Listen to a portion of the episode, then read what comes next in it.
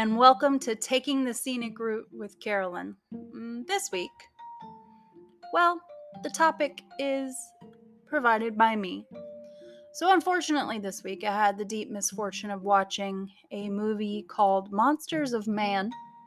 It was released in twenty twenty, and the premise of the movie is that the military has finally finished licensing and researching and building the uh, robot soldiers with A I intelligence, like fully, fully arms and legs, android, but like just metal parts. Um, and they have created them, and now they have chosen to test them uh, just to see how they run and stuff, despite the abundance of uh, completely deserted territory on the planet Earth. They have chosen to test them in a uh, populated forest on the border between Cambodia and Vietnam. And the robots, uh, various things happen. It's very rushed. One of the robots loses its control module and goes crazy, and uh, and then learns, and then, you know, gets a heart or whatever. And the rest of them still have their control modules, but the government is involved and doesn't want any witnesses. So a bunch of innocent people get killed. It's just an absolute slaughter. Um, the plot is rushed. Uh, the actors, uh, with the exception of Neil McDonough, uh, are all people that look very much like an actor you might know, but are not actually an actor you might know. Um, the acting is poor. The best thing of the movie is the cinematography, because the set is beautiful and it photographs beautiful. It's in the middle of the Vietnamese jungle and everything is lush and green, but the movie overall, not very good. Um, so I thought to myself, if we do get robots with A I, with artificial intelligence, and access to high-grade weaponry, what's actually going to happen? Like, what, what do I think will actually happen? So, I thought about it, and my first thought was, where are we currently in, in the world of bodied, bodied robots with A I? I know there's tons of programs and, and things all over the world that have an A I, but where are we in the realm of bodied robots that have artificial intelligence? So I looked around, and one of the first examples I found was Sophia the Robot. Now, you've probably heard of her. She's pretty popular. Um, but in case you haven't, what Sophia the Robot is, is a social humanoid robot developed by Hong Kong-based company Hanson Robotics, and Sophia was activated on February fourteenth, twenty sixteen, and made her public debut at South by Southwest Festival in Austin in mid-March twenty sixteen.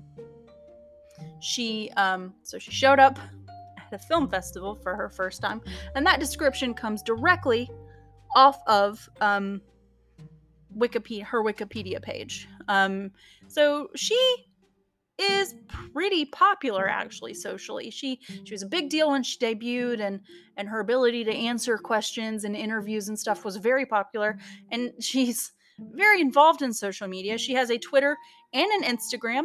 Um, now, if you look in her Twitter bio or her Insta bio, it says it is run in collaboration with her A I dialogue system and her human social media team, um, and which is pretty vague.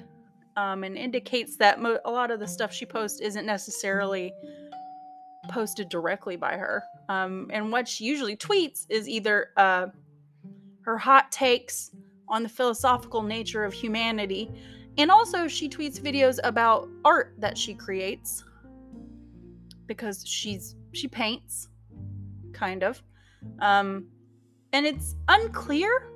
If you look up more research from the Hanson Robotics company, it's actually unclear as to whether or not she she really is an A I, or or if she's just like a like a template for what a future A I will look like from that company. If you look at her page on the Hanson Robotics website, uh, it hedges around saying for sure whether she's uh, an artificial intelligence. What it usually says, Uh, if it describes her, is simultaneously a human-crafted science fiction character depicting the future of A I and robotics, and a platform for advanced robotics and A I research. They are always careful um, on that page to say that she is for A I research.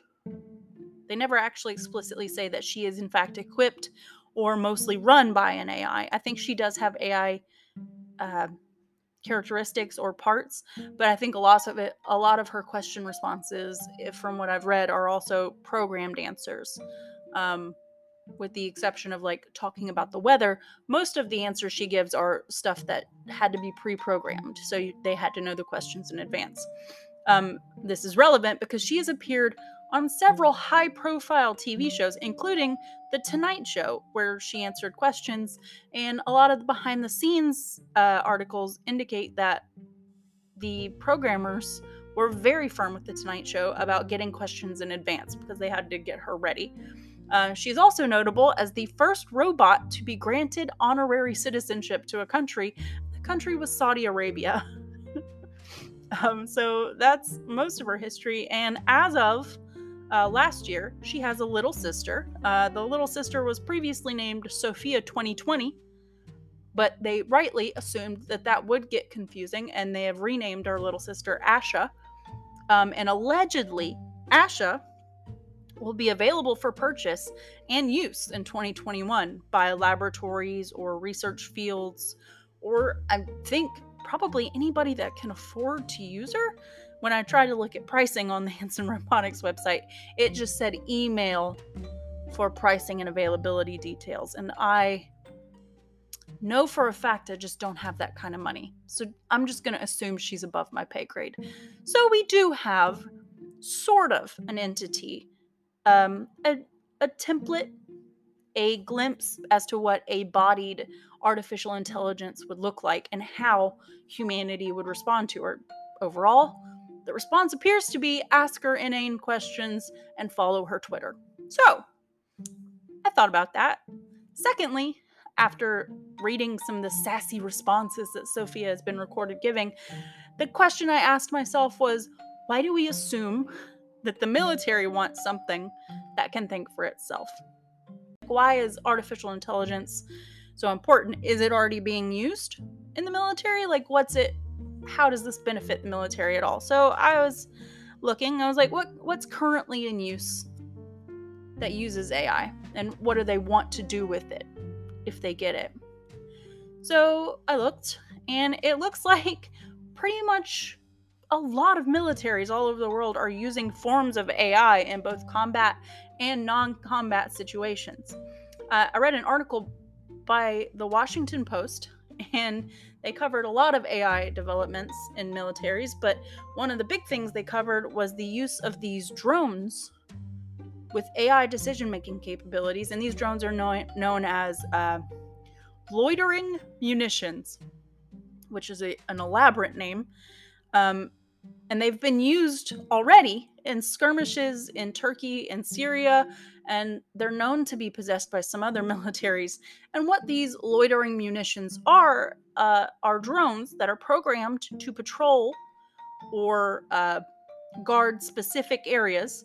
And when they see a person or a target, they have been given the ability to make a decision on their own as to whether the individual is a uh, enemy target or a or like a, a place, something they need to attack. And if the answer is yes, the drones, which have been outfitted with explosives, will dive bomb the chosen target and self-destruct, hopefully destroying it.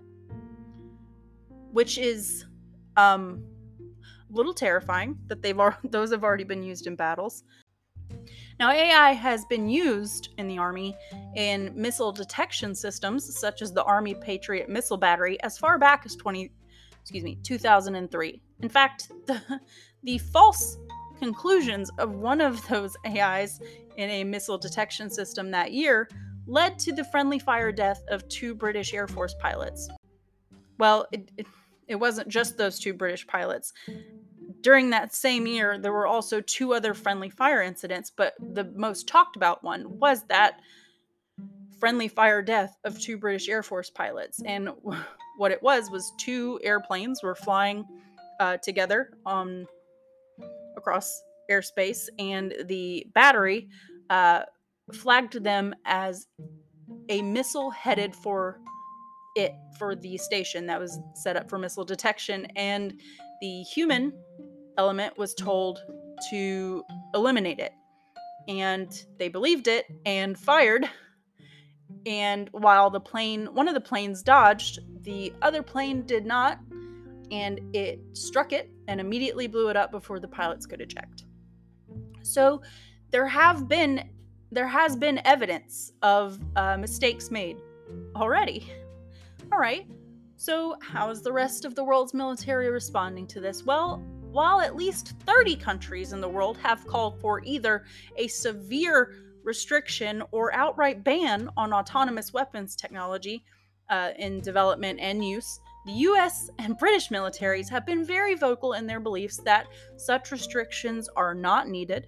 Uh, the final decisions on kills will always be in human hands, despite uh, some evidence to the contrary. In fact, if you take a stroll over to defense dot gov, which is the Department of Defense's website, the page on A I technology is a vague and circuitous journey that asserts that we are in a competition with China for A I technology. Don't worry, we're currently winning, but we may not be later, the website says. They assert that A I technology is necessary for the economy and for the modernization of defense. What they do not assert, uh, I, I found, is what exactly their A I idea of A I technology is and what they will be using it for, what aspects of defense they will be bulking up with it. They just want us to know that they need more money for it and they want more money for it, and everyone will die probably if they don't get more money for it. It sort of reads like the essay from A Christmas Story on why the kids should get a Red Ryder B B gun. Um, And I get the exact same urge when I read it to uh, to say, scoldingly, "You'll shoot your eye out, kid." So, they already have A I. What they don't have, as far as I can find, was full-on robot soldiers with artificial intelligence brains and the ability to hook up to the internet and learn whatever they want from existing databases, which seems to be everyone's fear, which leads me to, what would an A I learn if it inevitably downloaded itself to the internet and absorbed all info present on there? And the first thing that popped up on me was fucking Twitter. Can you even imagine a baby thinking machine with access to Twitter? This android or robot has been hooked up for twenty minutes to the internet, and already it is a K-pop stan, it will be an Instagram baddie, and it will win the Twitter fight over whether it's ethical to feed your robot dog ten W forty. So, I started to think about the history of Twitter. And in case you were curious, Twitter, which by strictest definition is an online microblogging service for distributing short messages among groups of recipients via personal computer or mobile telephone. And it, much like Sophia, was also debuted at the South by Southwest Festival, only the difference is it made its appearance nine years earlier in two thousand seven. Now, it was designed by uh, Evan Williams, not that Evan Williams, and Biz Stone in two thousand six, using the programming framework Ruby on Rails, which was a framework for the Ruby computer programming language. And its interface, the interface of the Ruby programming language, allows open adaptation and integration with other online services, which is probably what makes it something where you can like post Instagram photos crosswise and link to Facebook and TwitPic and uh, long long tweet, you know, all those different things people use to circumnavigate like the one hundred forty-eight character limit and the picture posting limit. Now, it was, excuse me, it was created, like I said, by Evan Williams and Biz Stone, both former Google employees who'd broken away to create their own venture. And now, when it really hit its stride in two thousand eight was when celebrities started getting more involved with it, and people also started joining to watch what celebrities were doing. Because before, if you wanted to learn about a celebrity, you read it in a magazine or you asked the internet, you Googled and hoped somebody in a, a newspaper was covering it online. But now, celebrity watching was a minute-by-minute activity where you could see what the celebrity was saying, and so it really started to blow up in two thousand eight. I think Ashton Kutcher was one of the first people to really get on on board with it, and I think he had like a, a follower competition with C N N to see which account to get to could get to one million followers first. I think Ashton Kutcher won. And another important moment in Twitter history was the two thousand nine election, which was the first election that would really showcase the effect that social media could have on uh, important political events. And in that election, Barack Obama ended up winning, and he had twenty times the amount of followers on Twitter as his as his opponent, uh, the late and at the time geriatric John McCain. Um, though primarily Twitter is still mostly sort of a fighting pit for every petty squabble that can be imagined. Over the years, it is shown to be a valuable journalistic tool, uh, a way to stay up to the minute on news, and an ability to highlight issues that are usually blacklisted or suppressed in the normal news channels or in their country of origin. It supplied a, a, a tunnel or a pathway for people to discuss things that were happening in the moment, things that were happening right now that nobody else was covering, or that nobody was on the ground to see, or that you wouldn't have been able to find out about before until it made the front page news like a day later. Now people in the thick of it could tweet about it right then. And that was a pretty big deal. Now, the one problem they did have is that, unlike Facebook, they didn't have a lot of ads really, so they weren't turning a huge profit. Now, that did change, as I'm sure you've seen on Twitter recently. There are plenty of sort of uh, promoted tweets or products that pay people to promote them on their famous tweet. I mean, I'm pretty sure everybody has seen an ad for one of those sunset lights or one of those galaxy lights underneath a tweet that suddenly went viral. In two thousand thirteen, Twitter did go public as a company that could be traded, and its initial public offering um, balanced out to give it a market value of around thirty-one billion dollars. So I was thinking about that, and I was like, well, speaking of drama, would an A I, when it inevitably uploaded its consciousness to the internet and saw everything that was available there, would it be able to differentiate, excuse me, differentiate T Vs and movies from real life? Like, if it sees an episode of The Golden Girls, is it gonna assume that out there somewhere is a house full of old ladies who are sassy and wear a lot of shoulder pads and one of them's kind of slutty? Or will it be able to tell that this is a piece of false media? So I was like, what are some of the biggest? What's the, the thing that'll be one of the things that has the biggest impact on it? And I started thinking about soap operas. Soap operas are a pervasive part of American culture and some other cultures. I mean, the other cultures have the equivalent of a soap opera, but they're called different things, like telenovelas. And an American soap opera, like, there's so many of them, and they're such a, a big part of our culture that we don't talk about all the time. Now, soap operas are a very specific genre. They're characterized by these overly dramatic plot lines, implausible twists, and open-ended storytelling. And they were originally called soap operas because many of the original radio programs that started the genre were sponsored by soap companies. Which is something I learned this week that I thought was kind of funny. Is just like, oh yeah, I know they used to be sponsored by Dove. Anyway, so in nineteen forty-nine, the uh, first serialized daytime T V program transitioned from its radio drama life to T V, and that program was called These Are My Children, and it was created by Erna Phillips, who was sort of like the grandmama of soap opera television. Like, she created a lot of the originals that lasted for a very long time. So she created These Are My Children. Now, that one didn't last very long. It only lasted until nineteen fifty-one. But it was followed shortly in nineteen fifty-two by the T V adaptation of the longtime radio opera Guiding Light, which did run continuously until the year two thousand nine. So that's um about sixty years. And in nineteen fifty-six, As the World Turns debuted, which ran until twenty ten.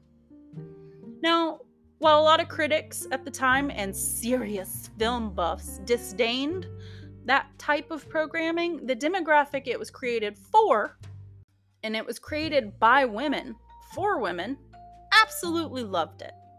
They loved it. Mid-century housewives at the time, who had been given a larger chunk of free time in the middle of the day by the continuing automation of household appliances and tools, loved it. It was, it was something to track. It gave you something to look forward to.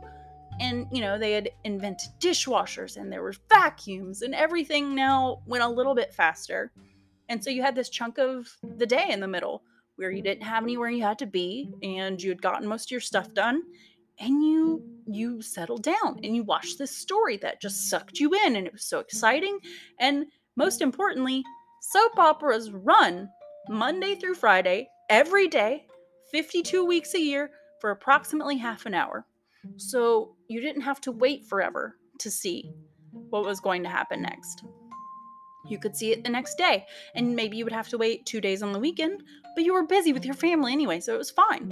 And it included the most dramatic twists and turns imaginable. It was amnesia, it was cheating, it was fatal illness, it was secret twins, and it was murder.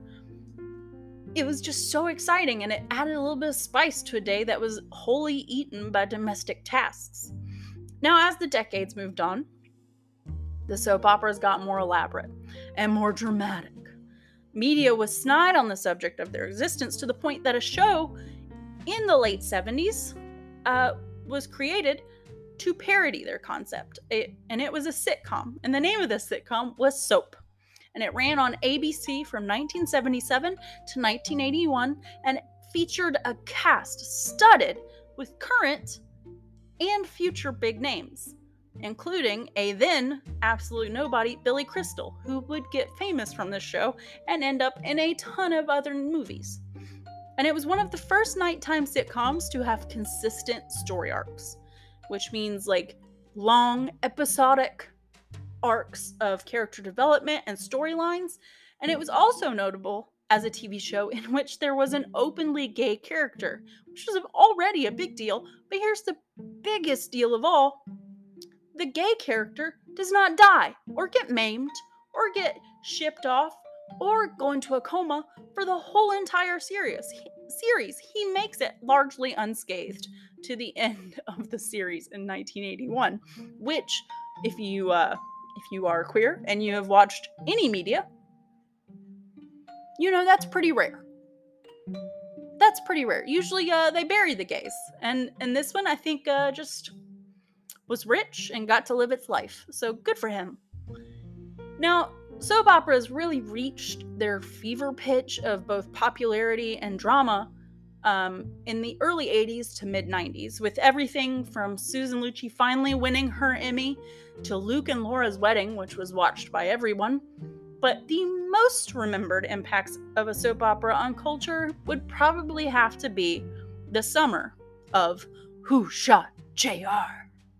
Now, you may or may not know what that question implies, but in case you don't, let's talk about Dallas. Not the city, though it's a wonderful city with a very big airport, but we're going to talk about Dallas, the soap opera. Now, Dallas aired, let's be clear, I'm talking about the original one, not the remake they tried. Dallas aired on C B S from April second, nineteen seventy-eight to May third, nineteen ninety-one.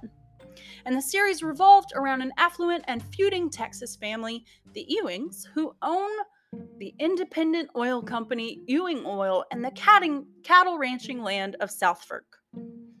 Now, one of the most prominent characters in this soap opera was J R Ewing, He was the older brother of the family, and he was a a breakout star, and he was in every single episode of the entire run of the series, and he was most popular with audience as a dirty-dealing businessman with limited scruples. He was known for just, you know, doing what it took to get to the top and not caring about nobody. So, on March twenty-first, nineteen eighty, the final episode of Season three of Dallas aired. Now, that episode was called A House Divided. In the course of the episode, J R wrongs a decently large number of people in various unique and horrible ways. And the episode ends with J R working late in his office. And as he is working late in his office, we see a shadow behind a door that we can't see the owner of. And they shoot J R. And that is how the episode ends. Now, that was the season finale. And the world lost its goddamn mind. For eight months, the speculation on who shot J R was everywhere. There were buttons, articles, fan speculations, mathematic, mathematical odds analysis, a J R-themed beer, which was called J R Beer, which sold out in days, and exhaustive media coverage. Now, when the episode that finally revealed the identity of the killer, episode titled Who Done It, aired on November twenty-first, nineteen eighty, it became the second internationally most watched United States television episode, with nearly three hundred sixty million viewers in over fifty-seven countries worldwide. In fact, it was in first place until nineteen eighty-three, when it would be surpassed by the current number one spot holder, the series finale of the T V show MASH. So, can you imagine a robot reading about that? Even reading an episode summation of one episode of Days of Our Lives, or God forbid, Passions, and trying to determine if that's how humans really act? And what if it got involved? What if it got involved in those storylines and it didn't like the way they went? Well, then it would probably stumble on fan fiction. Now, fan fiction has a long history. In its basest form, it's a concept that has been around for thousands of years. Even even Virgil, with the Aeneid, is a fan-written, fan-written sequel to the Iliad by Homer. As long as popular stories have been circulating, the humans listening to them have been thinking of ways they could have gone differently. In fact, it's essentially a staple of our culture. How many different versions of Cinderella have you seen? And what terrifying different ways have her stepsisters been tortured? The Little Mermaid's origin, original story, if you look it up, is terrifying. It's absolutely different. She, when she walks on her feet, it's supposed to feel like walking on knives. And in the original story, when the prince marries the witch who is supposed to be beautiful, the Little Mermaid kills herself because she's so sad about it. So Disney said, well, you know what? That's kind of depressing. So we're going to say it goes this way. So in, a, in its essence, Disney's The Little Mermaid is fan fiction. Okay. However, if you want to get into the real grips of how it became fan fiction, then you should cast your eyes to the late eighteen hundreds, the season of the late, great Sherlock Holmes. Everyone was super invested in his story. Everybody wanted to read the next mystery. And Arthur Conan Doyle didn't want to write it. He didn't really want to be that guy who's in charge of Sherlock Holmes. He wanted to do other literary pursuits. So he killed him off. And fans went crazy. They just were so sad. They wore black mourning armbands in the streets. They wrote Arthur Conan Doyle threatening letters. They lost their shit collectively. So Arthur Conan Doyle, who wasn't really making money from his new non-Sherlock Holmes-related endeavors, went ahead and brought him back. Thus, Reichenbach Falls. He wrote his own fan fiction. He wrote a fix-it fic, to be specific. and people all across society were so excited. But even though he had fixed it, people weren't done making up their own versions of the story. All people all across society submitted and were published addendum stories to the Sherlock Holmes canon, putting them in magazines, putting them in compendiums, sending them to Arthur Conan Doyle himself, who, upon occasion, would publish them because he didn't want to do it anymore. But if you want to talk about the more media or digital-heavy era of fan fiction, then you should really look to the real heyday, the creation explosion, and look at the granddaddy of shared fanfiction experiences, Star Trek. Fanfiction and fan creation has long been a female-led space, organized, shared, and perpetuated by women with similar enthusiasms for the same culture. In the early seventies, after Star Trek was canceled in nineteen sixty-nine, the fandom exploded. Fanzines, which were magazines created by fans, for fans, and printed by fans, for fans, popped up all over the place. Women-led, circulating on mailing lists created by women-led groups, being poured over at fan meetups. And in nineteen seventy-four, a very important milestone was published in one of these fanzines. The first ever slash, or homosexual, fanfiction was published in a zine called Grupp by Diane Marchand. Now, at the time, homosexuality had just been stricken from the list of mental illnesses in psychology records, and it was still viewed as a sickness or a deviant trait by many. So it was a little risky to put that sort of literature out in the world. And in the fic, she was careful to not outright state that it was a homosexual relationship or that it was about Kirk or Spock, never really using their names. But it was very popular, and other people who had been thinking the same things and who had been imagining the same stories started creating their own fanzines specifically circulated around that concept. And as the years rolled on, zines exploded, dragging in any number of fandoms, from Starsky and Hutch and The Man from U N C L E, the original nineteen sixties show, not the movie from the thousands, to Star Wars. Now, Star Wars fanfiction would later be handicapped by guidelines provided by LucasCorp that said, as long as your stories uh, adhere to these guidelines provided by LucasCorp, we won't sue. The guidelines were mostly about not having any Star Wars character involved in uh, sexual activity or intimate activity of the kind. Of course, naturally, those stories were still written and circulated, they just didn't get published in the zines. In the nineties, the creation of the internet made fanfiction, and fandom in general, much easier to circulate. The big stars, mostly, were Xena, Warrior Princess, still the big granddaddy Star Trek, and mostly animes of the time, including Sailor Moon, which had just been circulated over to America after being broadcast to great success in Japan. Today, the culture of fanfiction is much more pervasive. It's everywhere, and there are any number of sites devoted specifically to different fandoms and their fanfiction or fan creation.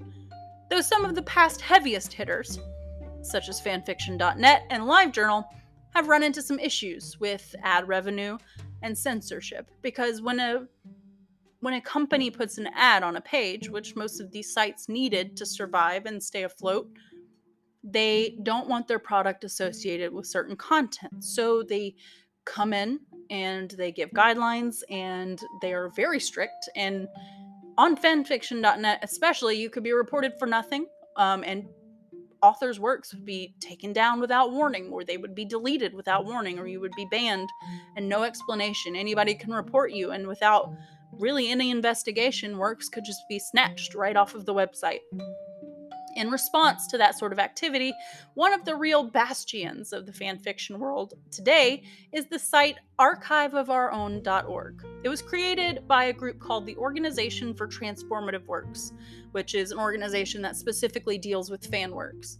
And it is a complete nonprofit website that does not censor, audit, or remove fan works. It does not accept ad spaces, and most importantly, it is not beholden to any higher power for what is allowed on the site.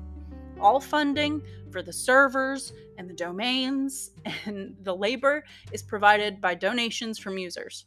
They have like a, they have fundraising drives like once or twice a year, and it, that's what they use. They don't take ads and they're not beholden to any product, and it is only an archive. It, it is specifically stated that it is an only an archive with an extensive tagging system and an impressive array of represented fandoms. So, knowing that, let's think about what artificial intelligence would make of the internet. And if an A I has trouble differentiating between recorded entertainment media and real, actual human activity, I think that will create some interesting thought patterns in a baby learning machine. The sheer level of drama and high-stakes emotions shown in shows on most T V channels today will create a pretty weird baseline for human behavior. Uh, weirder than I think we would expect, even knowing how weird humans can be. But even if they are capable of differentiating between the two, I think there's a good chance they're just going to become emotionally involved. Well, as emotional as an artificial intelligence could be, because I think that if artif- artificial intelligence can learn and grow, then I think it will develop emotions, because that's sort of the thing, is you start with intelligence. Emotions are an evolution of intelligence. So I think it's just going to become emotionally involved if it is, if it's even capable of telling the difference. So knowing all this, knowing what we have existing in the world right now and what it's being used for and what we still have to develop and what it would see, if an A I does go off the rails and upload the entire internet, and it has a robot body capable of mobility and access to weapons, it is possible that they could decide that humans need to be exterminated and that we are all dangerous elements. I think it is far more likely that human they will immediately log on to the internet, and twenty minutes later, they will get into a Twitter feud with Elon Musk and demand, politely, that Netflix immediately produce the next season of Love, Death, and Robots. Anyway, so I think that's what would happen if we had A I robots. Bye!